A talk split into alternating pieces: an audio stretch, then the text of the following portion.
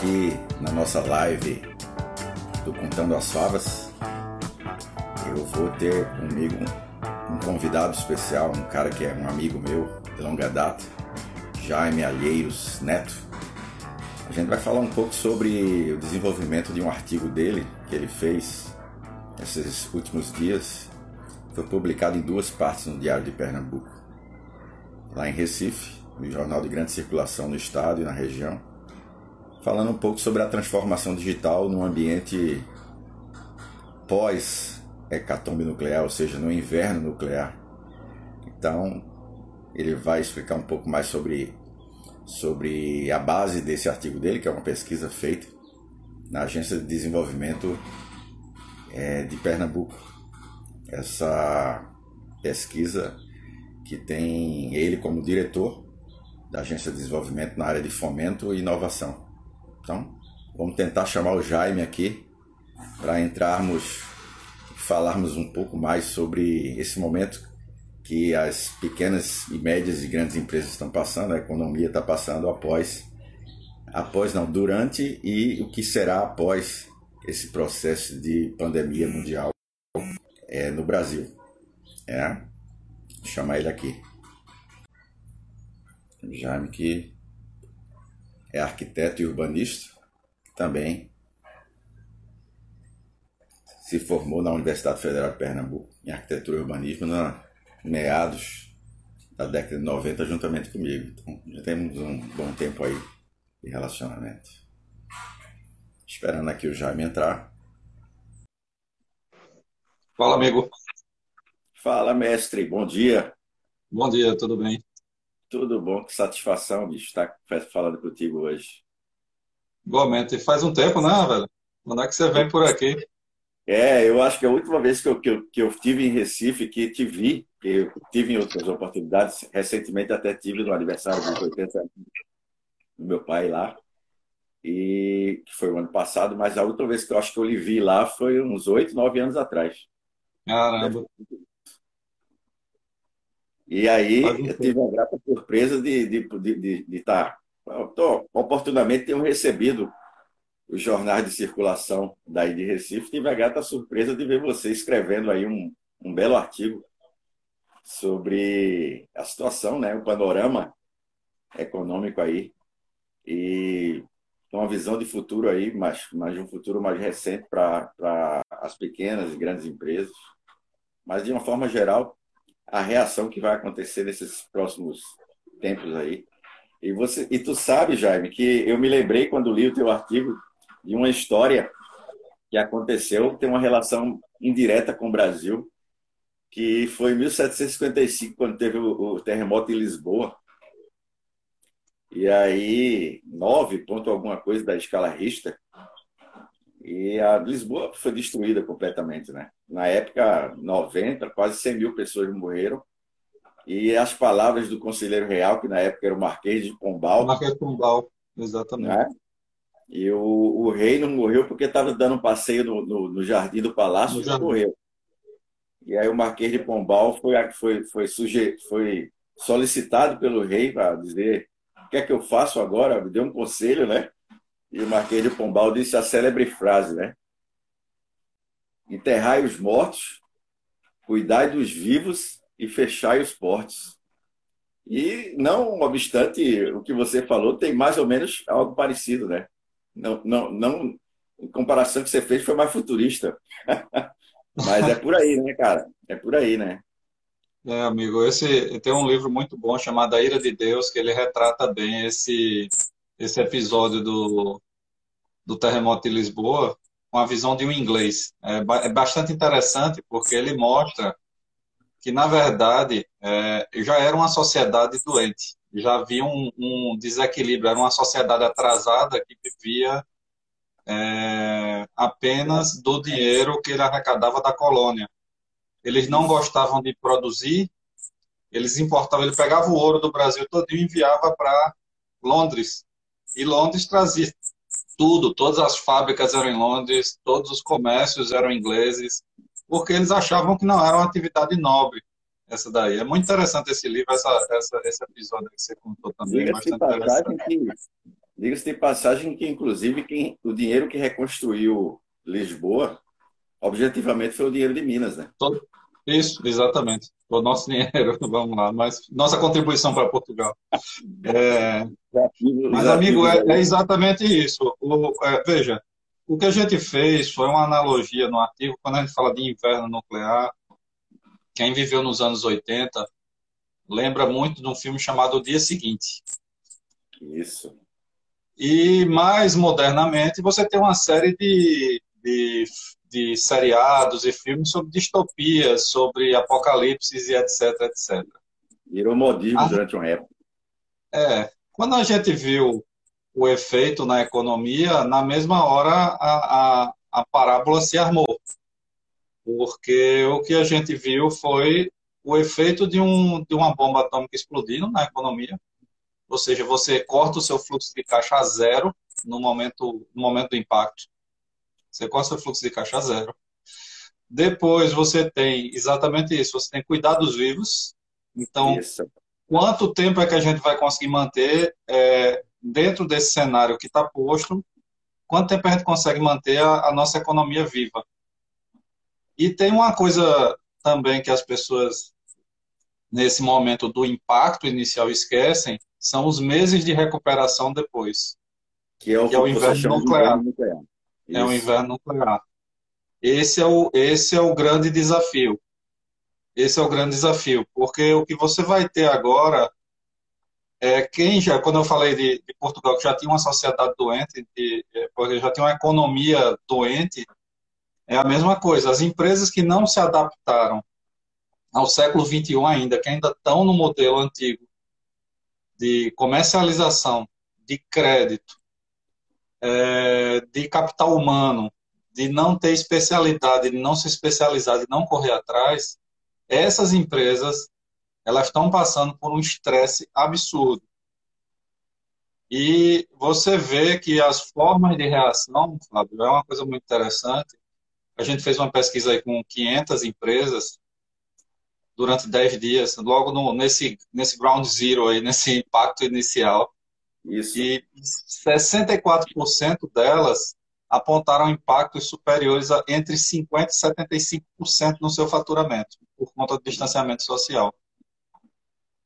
Então, a gente tem um cenário onde, é exatamente, você cortou o fluxo de caixa é, empresas que já, já, já estavam correndo atrás de, um, de uma modernização que não existe, né? A realidade é é essa, né? Ou nem se preocupavam ainda com isso, tá entendendo? Porque, assim, é, a gente percebeu... Podemos dizer que, Jaime, desculpa te interromper, mas podemos dizer que, na maioria dos casos, as empresas estão no século XX ainda, seria isso?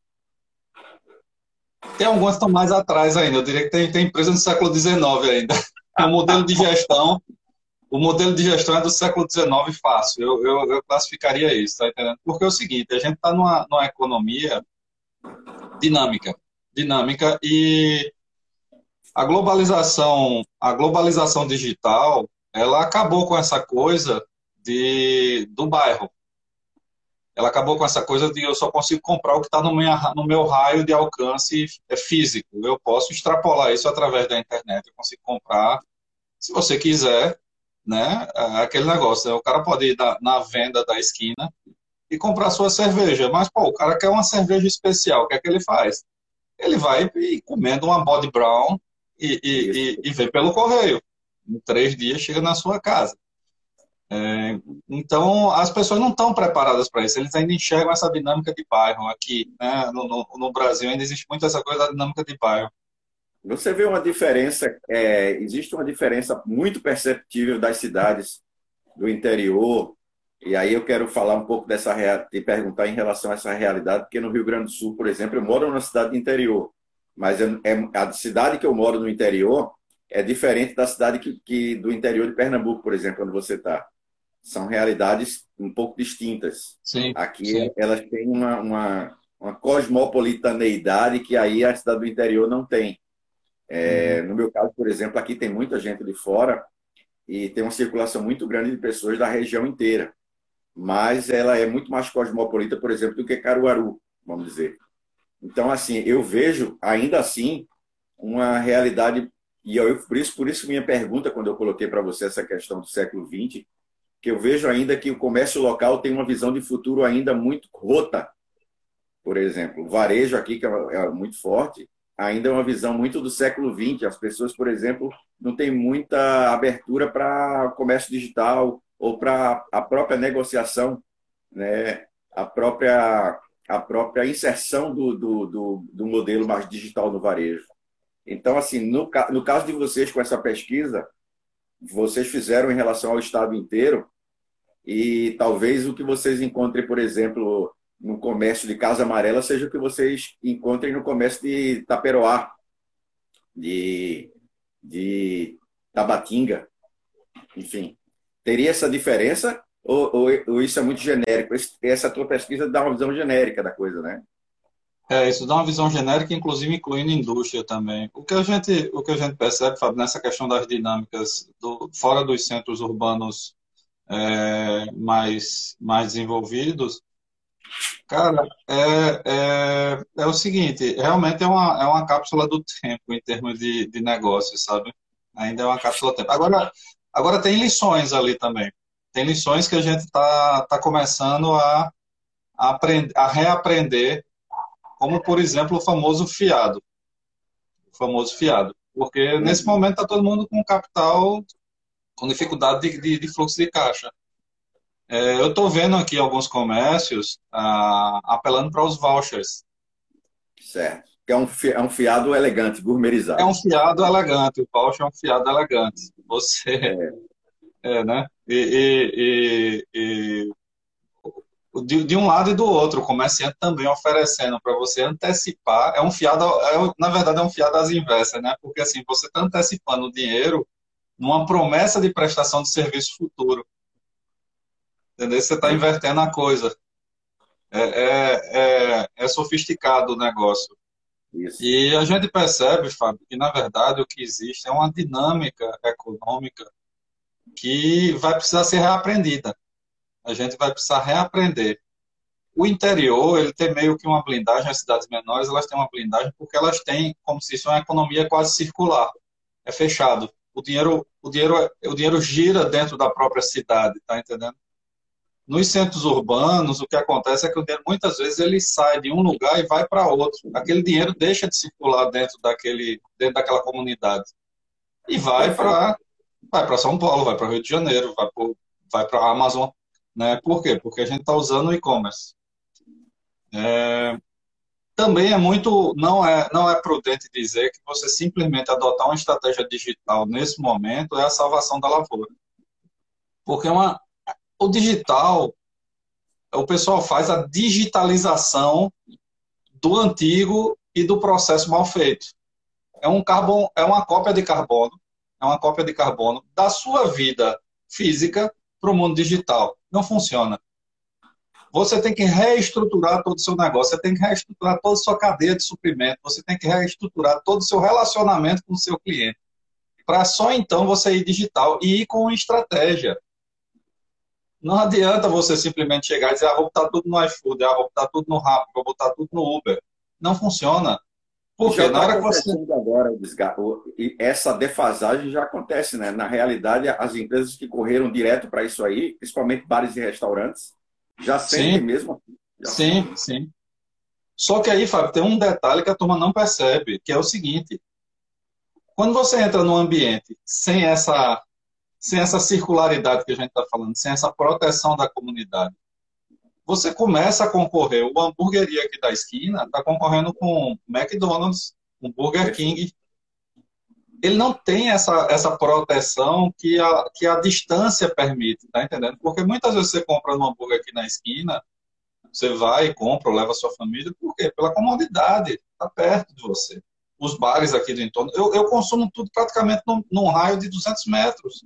Eu tenho supermercado, eu tenho frutaria, é, tenho bares, tem restaurantes, então eu consumo praticamente tudo num raio de 200 metros.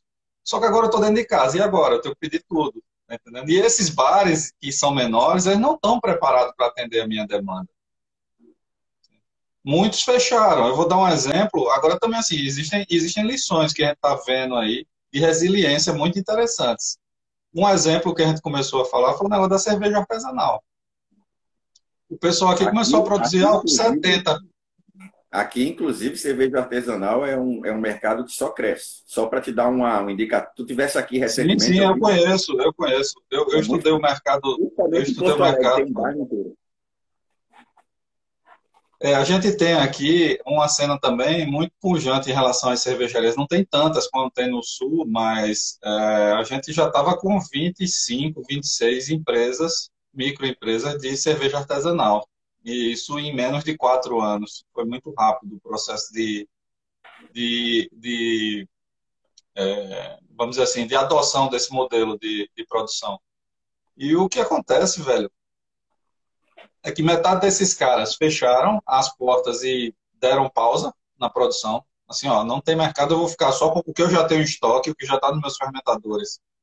Eu vou guardar e vou desovar via os, os, os restaurantes, via os, os, os, é, os, canais de venda online, etc. Eu vou desovando o que eu já tenho produzido, mas não produzo mais nada.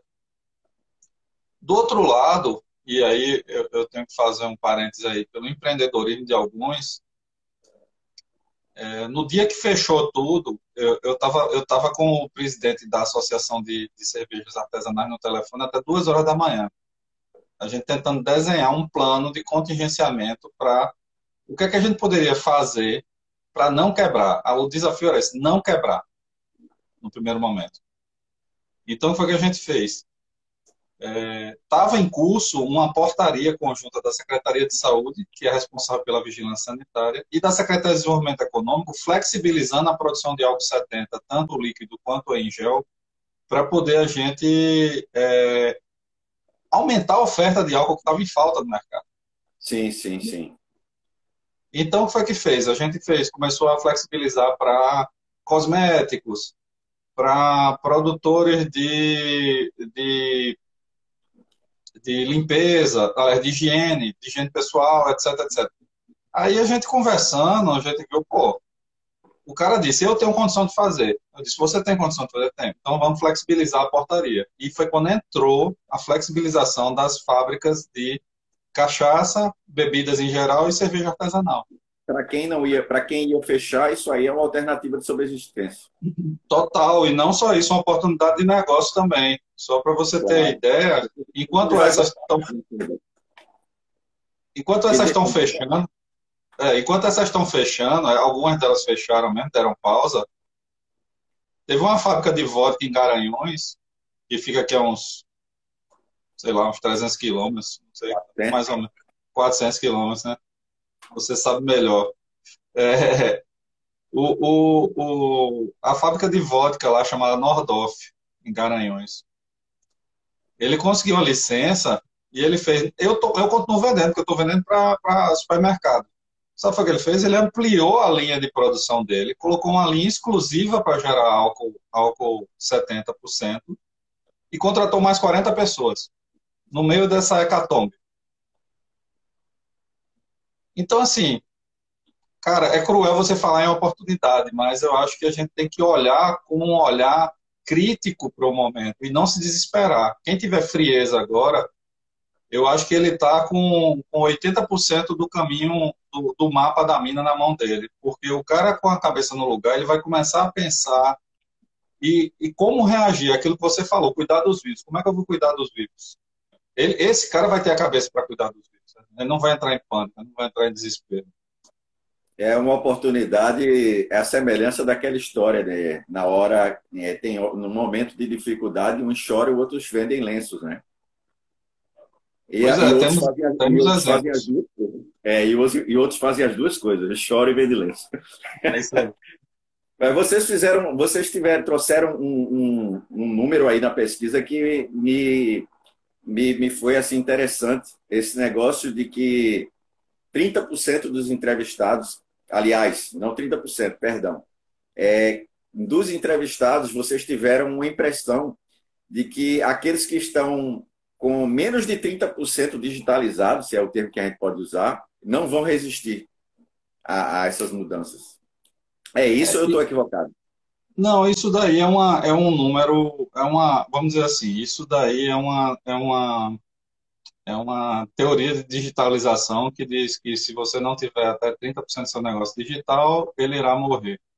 Só que é, isso, isso não é muito bem aplicável, porque quando você vai analisar, o seu negócio é composto de logística, o seu negócio é composto de contabilidade, de, de, de gestão de estoque, de, de crédito, etc, etc, etc. O sistema bancário hoje é praticamente todo digital. Então, 100% do seu negócio em relação a crédito, é, giro, etc, etc, é 100% digital. Uhum. Tá?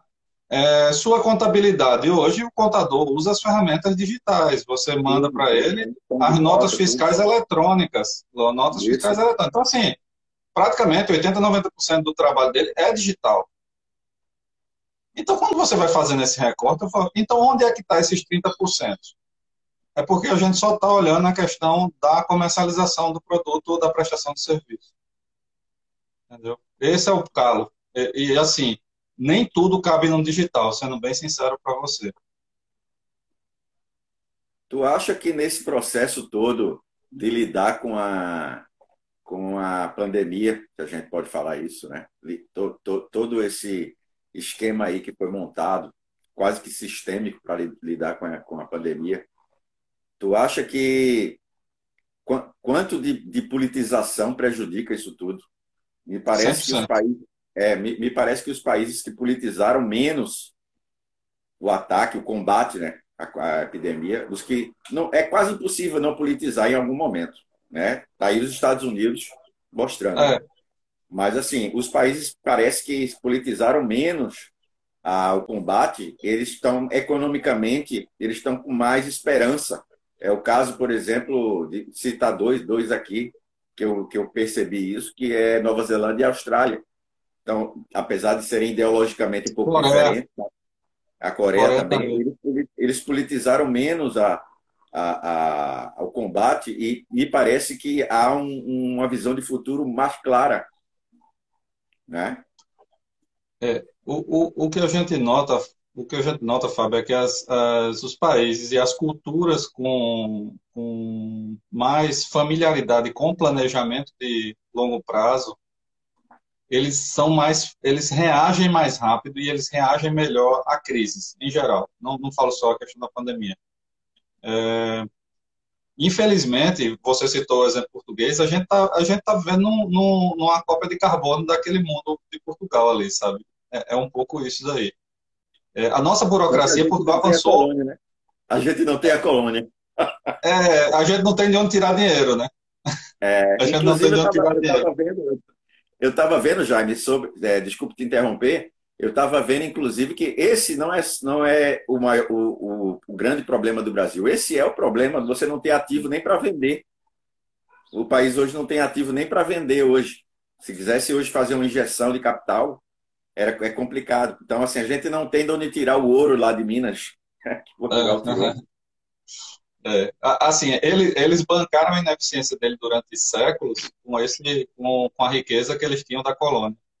É, só que o problema é que a gente copiou o modelo sem ter as colônias, tá entendendo? A gente copiou o modelo burocrático.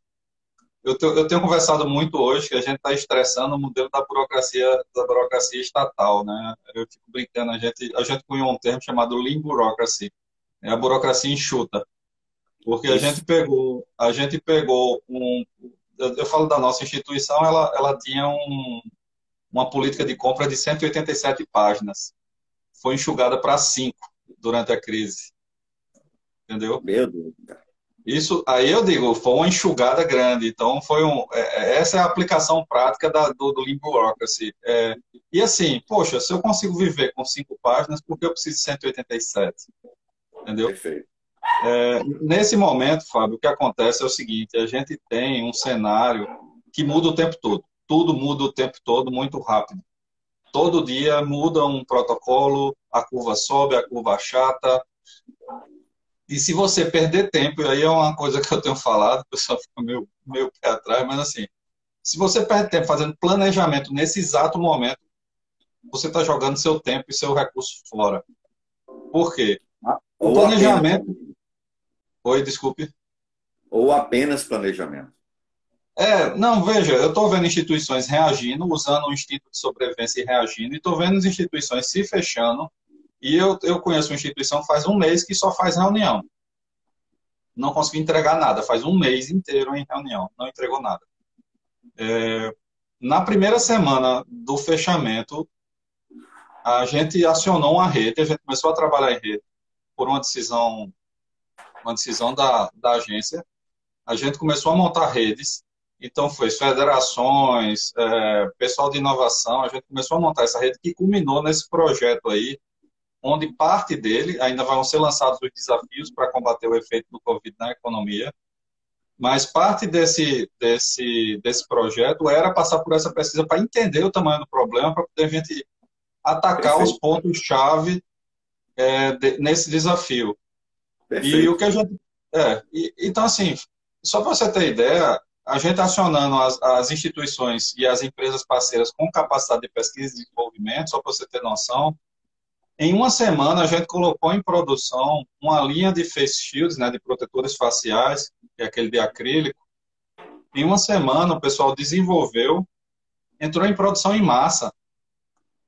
Hoje a gente está tirando aí, em média, 4 mil unidades aqui em Pernambuco e virou negócio para essa empresa. Ela está vendendo não então só para Pernambuco. Você tem a cadeia completa, né? Você tem a, a criação, a inovação, a, a, isso indo para o mercado, o mercado já consumindo, quer dizer, já tem já o produto pronto circulando. Exatamente. E aí você, e você olha, e não só isso, uma outra de metal mecânica que a, a Fiat aqui de Goiânia, né, a, a Jeep aqui de Goiânia, ele deu pausa na produção quando da crise. Ah, Eles deram pausa. É, estão em pausa. Para quem que é não é sabe, aí, o pessoal que não sabe, né, Jaime, aí em Goiânia tem a fábrica da, da Fiat, né? Que esses Fiat Renegade no Brasil todo é fabricado aí, né? Isso. Para quem não isso. sabe, só para só ilustrar o pessoal. A Toro, a Toro também, a Renegade. Isso. É. E Pararam, eu conhecia também. Então. A linha foi pausa, pausada. É, eles vão retomar, acho que agora, se, se tudo der certo, eles retomam agora no, no início de maio. É, o que, é que acontece? A gente também já conhecia alguns sistemistas e conhecia um especificamente com a capacidade de, de adaptação da sua, da sua linha de produção, porque ele também tem um processo de Lean. Só que Lean Manufacturing, ele usa Lean Manufacturing, então a capacidade de remodelar a linha dele é muito rápida. Ele começou a desenvolver é, camas hospitalares e macas hospitalares estavam em falta do mercado. Meu Deus. Em uma semana também. Em uma semana também ele conseguiu montar em quatro dias os protótipos e validar os protótipos. Então, assim, é, essas empresas, além de elas ajudarem a si mesmas, elas estão ajudando também a combater a pandemia. Por quê? O mundo ele está passando agora por uma grande, por uma grande questionamento. A gente falou de globalização esse tempo todo, né? Isso. Just in time, globalização, etc, etc. Só que a gente está vendo, como você falou, a questão da politização do, da pandemia. E não só isso, o poder econômico dos países sobre outros países durante a pandemia. Então, é, a, a geolocalização, a concentração de produtos numa única região do globo é um risco que não foi mapeado no caso de um fechamento de uma pandemia. Então, por exemplo, todos os respiradores são feitos na China. 90 e tantos por cento das máscaras N95 são feitas pela 3M nos Estados Unidos. E esses países, a China normal está vendendo para todo mundo, mas os Estados Unidos foi lá com X aviões, jogou um helicóptero de dinheiro em cima dos chineses, pegou tudo e trouxe para os Estados Unidos para proteger seus cidadãos. Quando os outros países chegaram para comprar os respiradores, não conseguiram.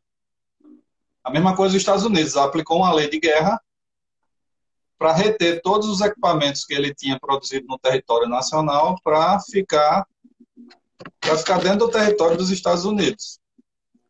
É, isso já acontece, inclusive, fora da pandemia. Você tem um problema sério hoje com 5G em relação à Coreia e os Estados sim, Unidos. Né? Sim. É, é, então, assim. Imagina bom, a potencialização disso com a pandemia, né? É. E aí você começa a extrapolar para outras coisas, Fábio. Então, assim, velho, não é só você comprar mais barato na China. existem coisas que são estratégicas para o país, para os países, para as economias. É muito vulnerável você deixar 100% dos seus ovos numa única cesta, e principalmente uma cesta que está a, a, a, centenas de quilômetros, centenas de milhares de quilômetros daqui. Né? Então fica, fica difícil, né? Perfeito. Fica difícil. É uma situação em que favorece, inclusive, a resiliência de forma é, mais estruturada. Né? Essas, é, é, esses exemplos que você citou aí das fábricas, dessas duas, esses dois exemplos aí, são exemplos, eu acho locais, menores, mas esse tipo de resiliência também serve para uma visão macro da coisa. Né? Em relação a alguns e, países, se eles não tiverem isso, se em algum momento não, não houver esse tipo de visão, ou por necessidade, ou por realmente entenderem que é, é necessário é, fazer um planejamento a mais a longo prazo, ou emergencial agora para longo prazo, isso vai, vai ser a grande mudança do cenário mundial agora. É, uma, uma coisa que eu, que eu. Isso me lembrou, quando a gente começou a conversar, me lembrei de um caso com um grupo de investidores coreanos. Quando, quando a gente estava lá em Suap, né, era diretor de planejamento e gestão lá, a gente recebeu um grupo de coreanos, de investidores coreanos. E eles chegaram para a gente e fez. A gente apresentou o complexo, né? Apresentamos lá o complexo, ele fez, virou para a gente ele fez Aqui a gente tem um polo de alimentos, aqui a gente tem um polo de produtos de construção civil, aqui a gente tem um polo de, de petróleo e gás, aqui a gente tem um polo de PET e de, de resina PET, e por aí vai. Ele olhou, olhou o mix do que o complexo tinha fez, sim, mas o que é que vocês querem? A gente ficou sem entrar olhando, eu digo, como assim o que é que a gente quer? Ele disse, não, o que é que vocês querem trazer para cá? Eu falei, não, tem essa... Ele fez, não, isso não é o que vocês querem, isso é o que vocês têm, isso é o que vocês estão vendo crescer em volta de vocês. Mas assim, qual a estratégia de vocês? Se você tivesse que escolher, qual seria a indústria e a empresa que você traria aqui para a sua? A gente não sabia responder isso. Porque isso é uma visão oriental, tá entendendo? O governo decide o que é que vai florescer naquele país. Aqui a gente não tinha isso, a gente não tem isso até hoje. Mas foi um, um, um grande abrir de olhos a diferença cultural. Isso está marcado na nossa própria burocracia, né? A gente vive o agora, né? É. A, a, essa massa burocrática nossa é para resolver os problemas do agora. A gente não faz esse planejamento. A, aliás, eu me lembro que quando eu fazia mestrado aqui em planejamento estratégico, aqui na, na Universidade de Santa Maria Federal, é, uma das coisas que era mais assim martelada era o fato de você já estar tá no século XXI e ainda estar tá com alguns modelos do pós-guerra mundial do século XX para planejamento sim. estratégico no Brasil. Né? Quando os americanos falavam isso só já ali, já depois da Segunda Guerra, falavam isso. O brasileiro ainda está vivenciando, por exemplo, e aí fazendo um, um exemplo paralelo do que tu falaste aí em relação à SWAP, é, o brasileiro vive muito aquela história, ainda vive o mito do, da, da empresa do herói, a empresa daquele cara que saiu da pobreza, do Silvio Santos. É, isso... isso é um negócio que não existe mais em lugar nenhum no mundo, só aqui, né? Entre aspas, né? Olha, eu acho que existe o, o, o mérito individual é fabuloso porque é, ele, ele traz essa visão de futuro. Né? A gente falando sobre a questão de perder tempo com planejamento nesse momento. Eu, eu falei aquilo, só para tu entender também, é que se você o, o planejamento ele é baseado em cenários. O planejamento todo ele é baseado, ó, o que vai acontecer? Se eu fizer isso, eu tenho reação X. Se eu não fizer isso, eu tenho reação Y. Perfeito. Nesse momento, eu não tenho como desenhar isso. Ou eu vou ter que desenhar praticamente num computador quântico para poder medir a quantidade de variável que está acontecendo simultaneamente aqui. Então, assim, não. Isso. Ontem, não teve uma variável, né? Ontem teve uma baita variável, né? Ninguém esperava. Sim, então... sim, ainda tem isso, ainda tem variáveis políticas, tem. Olha, então assim, é, o, que, o que a gente conversou logo no começo é enterrar os mortos, cuidar dos vivos e fechar os postos, né? ou seja, é, é, é, aquela, aquela sequência, né? ou seja, você tem que tomar uma medida prática de início, você tem que tomar uma medida, uma medida de resiliência, ou seja, de, de, de, de recondicionar o que você ainda tem de ativo, e depois ser estratégico. Então, então, bicho, nesse momento, o que, é que as pessoas precisam ter? As pessoas precisam ter estratégia. Elas precisam saber o que é que elas precisam fazer para passar por esse momento. Se elas forem, além disso, der um passo a mais e começar a planejar, elas começam a se perder. Elas começam a se perder porque elas vão estar partindo de premissas falsas ou, ou voláteis que vão mudar em 15 minutos, em meia hora, em uma hora porque eles estão dependendo de um conjunto de fatores, de um conjunto de variáveis que estão o tempo todo dinamicamente acontecendo. Um exemplo é a curva de contaminação. Esse é um fator dinâmico e o comportamento do vírus é um comportamento aleatório. Ele é previsível em alguns termos, mas, por exemplo, basta ter uma festa com 3 mil, 4 mil pessoas num determinado dia e estar tá com 10 infectados ali dentro. Isso é uma coisa imponderável, entendeu? Isso é imponderável.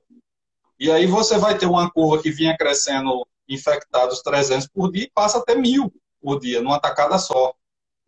Entendeu? Então, assim, como é que eu me planejo num cenário desse? Agora, também é preciso ter uma coisa. Não é, eu digo, não perca tempo com planejamento. Massa. Agora, não, não, não tire o foco da estratégia. Não tire o foco da estratégia. Porque a estratégia é essa que você falou.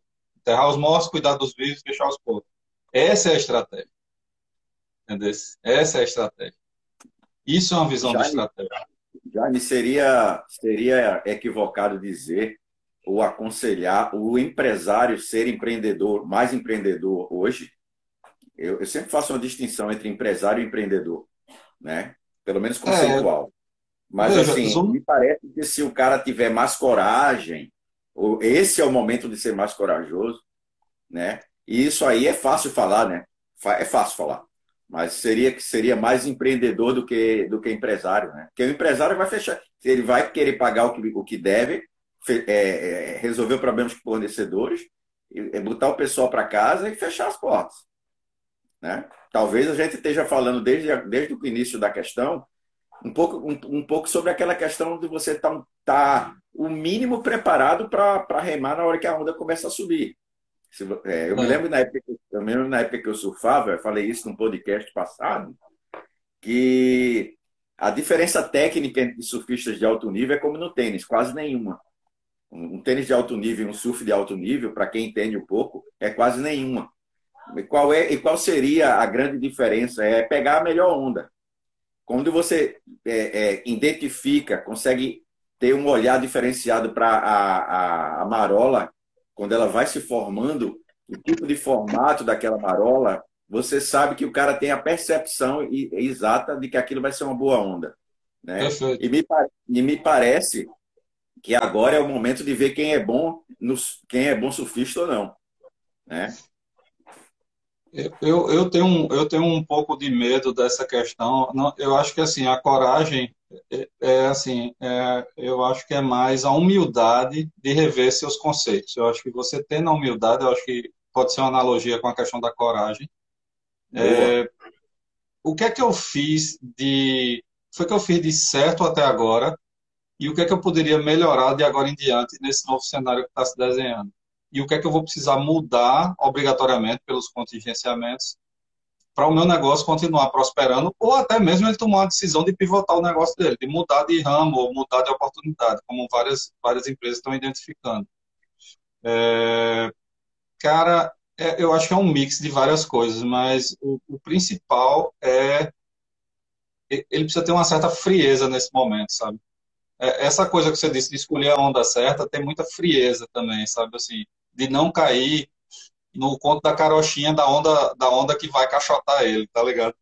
Porque muitas vezes o cara faz, aquela onda é boa, olha a onda, pô, vem muita energia, tá cheia de energia. O cara entra nela e leva uma vaca, né? É. Mas o cara tem que, o cara tem que ter essa frieza, ele tem que estar tá olhando, ele tem que estar tá resolvendo aqui o incêndio. Ao mesmo tempo, ele tem que estar tá com a cabeça dele virada para ou ele separar a instituição dele. Ele tem que criar os bombeiros dele, coloca os bombeiros dele para apagar o incêndio e fica livre para pensar o futuro. Se você mistura, isso é velho, isso é o velho fazejamento. Se você ficar fazendo e planejando, vai dar errado. É, isso não não dá certo. Isso é o incêndio pela emergência que é o que a gente está vivendo agora. O incêndio ele ele drena toda a energia de uma instituição. todo incêndio drena toda a energia da instituição, porque todo mundo tem que resolver o incêndio. Isso. Então, se a é galera se a galera não, não sabe se isolar do incêndio, se a galera não se isola desse incêndio, se a galera não, não, não, não se blinda dessa perda de foco momentânea, porque isso é temporário, isso vai passar. Isso está é, tá drenando a nossa energia. O combate do incêndio é muito mais tático do que estratégico. Exatamente, é operacional. É operacional. E, então não e quando você... você ficar o tempo todo numa sala, dentro de uma sala, todo dia fazendo reunião. O que é que a gente vai fazer, né? É isso, eu estou vendo instituições fazendo isso, estou vendo instituições fazendo reunião. 14 tá horas por dia. 14 horas por dia elas estão fazendo reunião. Todo dia. Todo dia tem reunião de 14 horas. E não entrega nada, não sai do canto, porque isso não é isso que é para fazer agora. Não é isso, tem que reagir.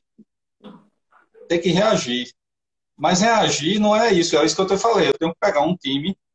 Tá aqui meu time do incêndio, meus bombeiros. Minha, minha é, como é que chama aquele pessoal de shopping lá que cuida? Tem um nomezinho, né? É os bombeiros de shopping, né? É, como é o nome? Depois a gente lembra. Bom, mas você tem que pegar o seu time de bombeiros e colocar para cuidar do incêndio. Beleza? Isso. Você resol... Veja, você tomou uma decisão executiva.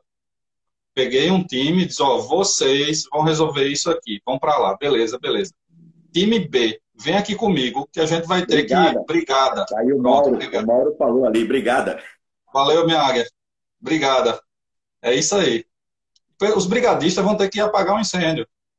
Você tem que pegar agora a galera estratégica e dizer, certo, turma, e agora, qual é a nossa estratégia para sobreviver no momento zero, para preparar a instituição para a mudança e fazer a entrega, fazer o deployment, né? fazer o, o, o, delivery, né? ou seja, você entregar o, o, novo, a nova empresa para a sociedade. Isso. Entendeu?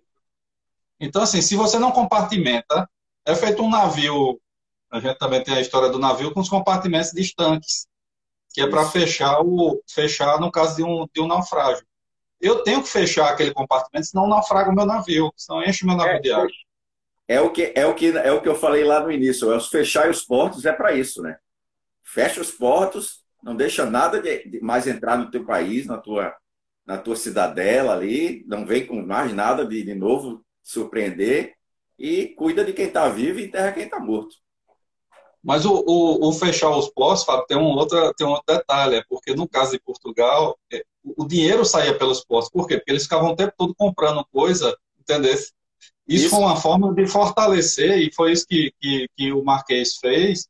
Ele fortaleceu a economia interna, ele criou a, o novo Portugal, a nova matriz mas, econômica de Portugal.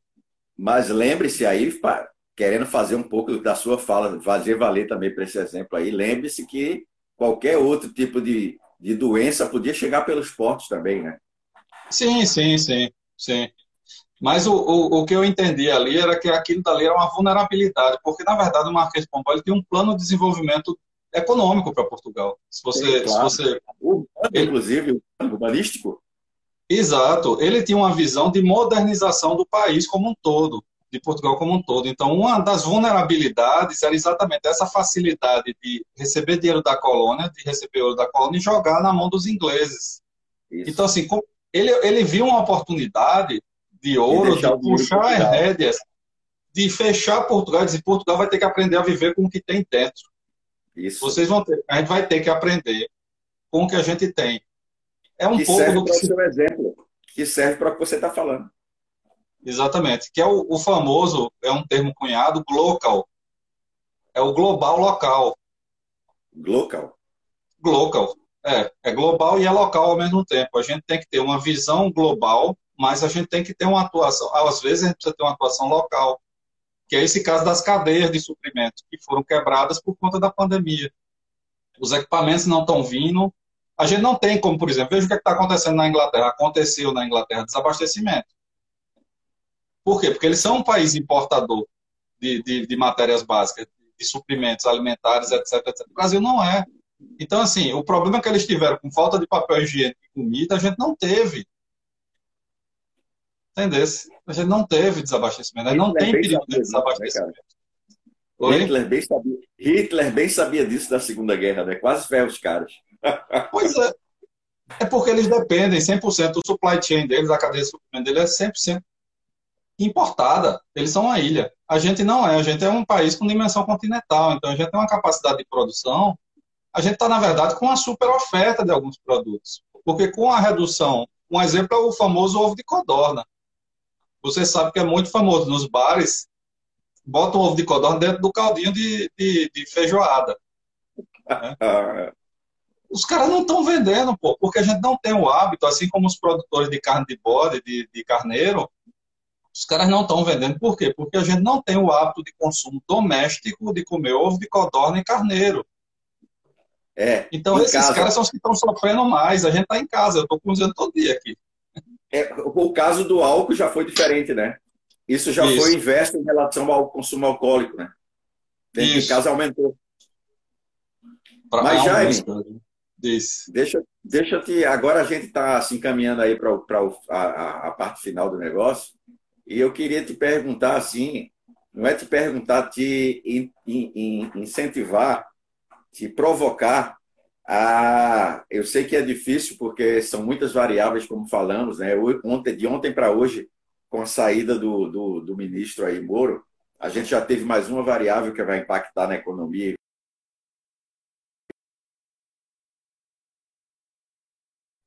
nesse caso, é, o que é que tu poderia é, desenhar para nós de mais otimista para quem está vivenciando isso na pele, toda essa dificuldade? Tu que está aí na Agência de Desenvolvimento de Pernambuco. É, Fábio, veja, é, existe um, existem, existem coisas que a gente pode fazer que estão dentro do nosso controle, tem coisas que a gente tem que ver o que os outros estão fazendo e, e, e, tem que customizar. Não existe bala de prata, isso é uma coisa que, que tem que ficar muito clara. Não existe bala de prata, não existe receita mágica. E, e uma das coisas que a gente tem que identificar é que cada um vai ter a sua receita. Cada um vai ter que ter sua receita. Mesmo, mesmo aqui no Brasil mesmo, essa questão da, da insegurança política, a gente tem que se blindar um pouco disso aí também, sabe? Eu digo as regiões. Então, veja que a federação, o que é o nome federação? É, é estados independentes que se juntam e, e, concordam em ter uma, uma unidade. Isso é uma federação. Mas são estados independentes. Vamos, vamos, vamos, vamos entender isso. Os estados eles têm autonomia sobre o seu território. Interdependentes. Isso eles têm autonomia sobre os seus territórios, do ponto de vista de fiscal, do ponto de vista de, de segurança pública, etc. Todo mundo tem sua polícia militar, todo mundo tem sua polícia civil, todo mundo tem seu bombeiro. É, ele não depende da União, tá? Então, assim, o que é está acontecendo? Existe essa instabilidade política e, e, é isso, tem que fechar os portos. Tem que fechar os portos usando sua parábola. Os estados vão ter que fechar os seus portos e vão ter que ficar é, tratando das suas especificidades, das suas peculiaridades nesse momento. Porque não adianta aplicar uma fórmula que São Paulo está usando para Pernambuco. Não adianta aplicar uma ah, fórmula que Pernambuco vai usar para o Maranhão. Perfeito. Eu tenho feito essa crítica, inclusive, desde o início, que alguns prefeitos, inclusive em muitos municípios do Brasil, e alguns governadores estão fazendo Ctrl-C, Ctrl-V, cara. Não existe. É, isso. não. Não existe. Não existe. Então, então, velho, em toda crise, seja ela de qualquer natureza, a primeira coisa é, é, proteger o que você tem de ativo, proteger os seus ativos. Se você não tem fluxo de caixa, por exemplo, uma empresa não tem um fluxo de caixa, beleza. Eu tenho que estancar a sangria, né? Eu tenho que estancar a sangria. Então, como é que estanca a sangria? Renegociando tudo que você já tem e principalmente buscando crédito. Eu sei que está difícil, mas é, se o seu negócio ele tem uma resiliência, se o seu negócio ele tem uma capacidade de resposta para a sociedade, se ele tem valor nesse momento, por exemplo, as, as lanchonetes e restaurantes, eles têm um papel fundamental nesse momento de crise de, de isolamento social. E estão sofrendo muito. Era para ser um ganha-ganha, mas não está não tá funcionando. Alguns deles simplesmente pegaram, tiveram uma queda de receita de 80%, 90%, como, como, eu, tive, como eu vi um exemplo, E ele foi para um delivery eletrônico, para um e-commerce, né? ele foi para uma empresa dessa de delivery. A empresa estava cobrando 25% da entrega deles. Estava cobrando 25% da entrega. E o que é que acontece? 25% em cima de uma base deprimida de 90%, veja a perda que esse cara está tendo. Ele está ampliando a cova dele, tá ligado? Ele está ampliando é, o buraco que tá ele está se metendo. Está acontecendo uma espécie de informalidade digital. O pessoal corre para o WhatsApp, né? É, pronto, eu acho. Veja, eu estou vendo, eu tô vendo soluções muito interessantes acontecendo, mas basicamente são soluções de engenharia social, não são soluções de tecnologia. Entendeu? Perfeito. A, a, a tecnologia é só uma ferramenta, Fábio. Tecnologia Isso. é uma ferramenta. Se você não sabe usar a ferramenta, ela não sabe de nada. Entendeu? Exatamente. Você falou tudo, é questão de engenharia social. Então, por exemplo, eu via casos, tá os bares aqui, a maioria dizendo, ah, eu vou quebrar, vou quebrar, vou quebrar. Tem uma galera fazendo live, tem uma galera fazendo live, muito bonzinho, por sinal, uma dinâmica interessante. Conversa de boteco, pô, que é isso que a galera quer ver num bar. São três caras conversando, né? Aí tem um DJ, aí ele bota a música, aí o cara faz, eita, eu lembrei, isso aí tocava no, na boate e tal e tal. Isso tem um reflexo, eles tocam muita coisa dos anos 80, anos 90, que é, que é a nossa geração, então eles, eles ficam ali, eles criaram aquela bolha ali. Enquanto tá rolando aquele programa, aquela conversa mole, a música e tal, o papo furado, ele entra e faz, ó oh, galera, a partir de agora, tá aqui o kit, o combo, é, compre tantas cervejas tal, por X reais e ganhe essa, essa picanha. Ou então aqui aquele, aquela, aquele nosso prato premiado, a gente vai fazer um sorteio agora. Meu irmão, tá entendendo? É engajamento. Ele está usando a ferramenta, ele está usando a ferramenta do Instagram, por sinal, está usando a ferramenta certa. Okay. Para atingir pessoas, ele não está usando como o e-commerce, ele está usando como uma forma de continuar mantendo contato com o público dele ele está usando como uma rede social, porque o Instagram foi feito para ser uma rede social. Outra, então, mais do que qualquer outra situação, a gente tem que ser criativo mesmo. Sempre. A, a, utilizar da, da ferramenta para ser criativo e criar coisas novas mesmo. Não, ou então não precisa inventar a roda, só faz o que sabe fazer em outra, em outra plataforma. Se você é um bom vendedor, você vai ser um bom vendedor em outra plataforma. Veja o cara lá do Ceará. Você viu aquela história do torresmo? Não no meio da live de Camilo, o cara fez vendo torresmo, não sei o quê, melhor torresmo do Ceará, de Fortaleza, sei lá de onde foi que ele botou. E começou durante a live a turma, quanto é? Onde é que tu entrega? Não sei o que, não sei o que lá. E o cara meteu o telefone dele no meio da live de Camilo e foi um sucesso. O cara vendeu, parece que foi 20 e tantos quilos de torresmo num dia, pô. Entendeu? E criou uma base de consumo que ele não tinha. Ele conseguiu alcançar uma base de consumo que estava tava, tava longe dele. Ah, que legal, cara. Mas, Jaime, foi muito bom, cara, ter conversado contigo. Saudade tá, da próxima vez que eu estiver em Recife. Acho que esse ano, se der. Se der. Temos que fazer uma reunião da turma. É, tem que fazer uma reunião da turma aí. Para quem não sabe, o Jaime é colega de, de, de, arquitetura comigo, né? Se formou comigo em arquitetura. É arquiteto e urbanista também. E, cara, muito bom, muito bom. Eu tive esses dias conversando com o Nicolas lá, lá, lá ah, pelo Zoom ali ele falando um pouco sobre como é que tá lá no Texas, lá no, na cidade dele, é do lado de Dallas, né?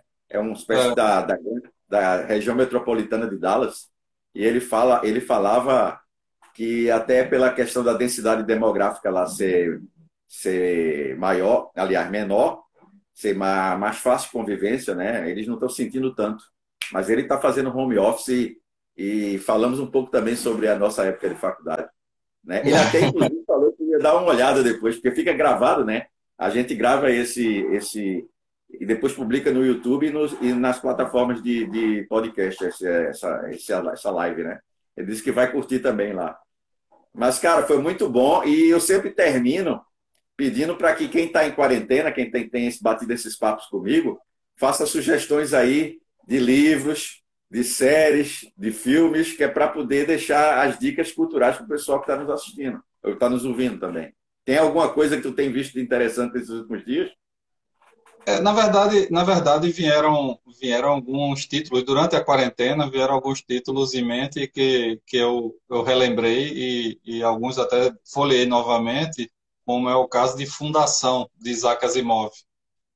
Oh. Fundação, ele fala de um colapso da sociedade como um todo, no caso é uma ficção científica, então é um império galáctico, né? então é um império que extrapolou as fronteiras da, do nosso planeta e ele tem só, só que um matemático previu que aquele império iria colapsar e ele cria uma fundação para preservar a cultura, para preservar os valores e preservar o modelo daquele, para ele renascer mais rápido em alguns séculos no futuro.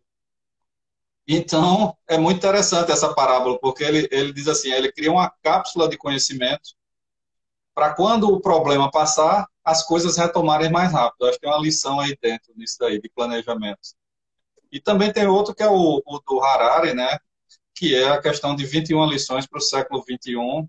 E o, aliás, a trilogia toda, porque tem, eu gosto dele, gostei muito do Sapiens, mas é meio repetitivo. Ele, ele meio que copia e cola trechos de um no outro, né? o Homo, o Homo Deus também. É, ele me parece que faz um pouco de presente, passado e futuro, né? Bem claramente. É, é, e se você ver, tem trechos, literalmente trechos inteiros do livro copiado e colado do, do, do Homo Deus no, no 21, 21 e 10 do século 21 e do Sapiens em todos os livros. Mas eu acho, eu acho que também ali ele fala, ele fala muito dessa questão da, de como a sociedade tem que se preparar, tem que estar preparada para para esses, esses cenários. Ele traça cenários. Os livros dele são muito interessantes em termos de, de ferramenta de planejamento, porque ele trabalha desenhando cenários. Ele faz uma leitura do passado e desenha cenários para o futuro. O que é que nós queremos que aconteça? Então, também ali tem algumas lições bastante interessantes que, nesse momento, podem ajudar aí algumas pessoas a, a identificarem oportunidades. E, velho, tem um último, tem um último, se me permite ainda aqui, Claro. Que é o, o 1984, que não podia deixar de falar dele, das distopias, porque está todo mundo falando de como controlar o vírus, mas o vírus está dentro das pessoas. Então, a discussão passa a ser como controlar as pessoas. E isso daí é uma coisa é uma coisa também muito interessante. Tem uma entrevista do Snowden também falando sobre isso. Depois eu passo para ti o link, também é muito interessante ele falando das liberdades individuais durante a pandemia. E corre-se o risco de medidas temporárias, assim como aconteceu o ato patriótico nos Estados Unidos, de coisas temporárias ficarem permanentes e nós perdermos parte da nossa liberdade por conta de uma crise passageira. Que perder permanentemente coisas importantes da nossa, da nossa democracia por conta de um evento temporário no tempo, né? assim, um, um evento isolado no tempo. Perfeito. Cara, já que você sugeriu aí tanta coisa é, anacrônica, distópica aí, eu vou, eu vou deixar uma sugestão apenas, mas que eu acho que vale a pena também em relação a presente, passado e futuro, né? Que é um, uma série ale, alemã que tem no Netflix chamada Dark. Hum, é boa, eu assisti, muito boa. É, é, são, são, se eu não me engano, duas temporadas, né? Tá para lançar. Eu estava para lançar a terceira, não sei com esse esse problema agora que a gente está vivenciando, se eles vão gravar. Mas vale a pena assistir o Dark, Dark com, com K no final, né? Que fala um pouco sobre essa questão das interferências do presente, do passado e do futuro. Mas foi um, gran, um, foi um grande bate-papo, cara. E que saudade, cara. Da próxima vez que eu estiver em Recife, com certeza vamos nos reunir para lhe dar um abraço, né? Quando puder me dar um abraço e quando os bares estiverem abertos, de preferência. Né?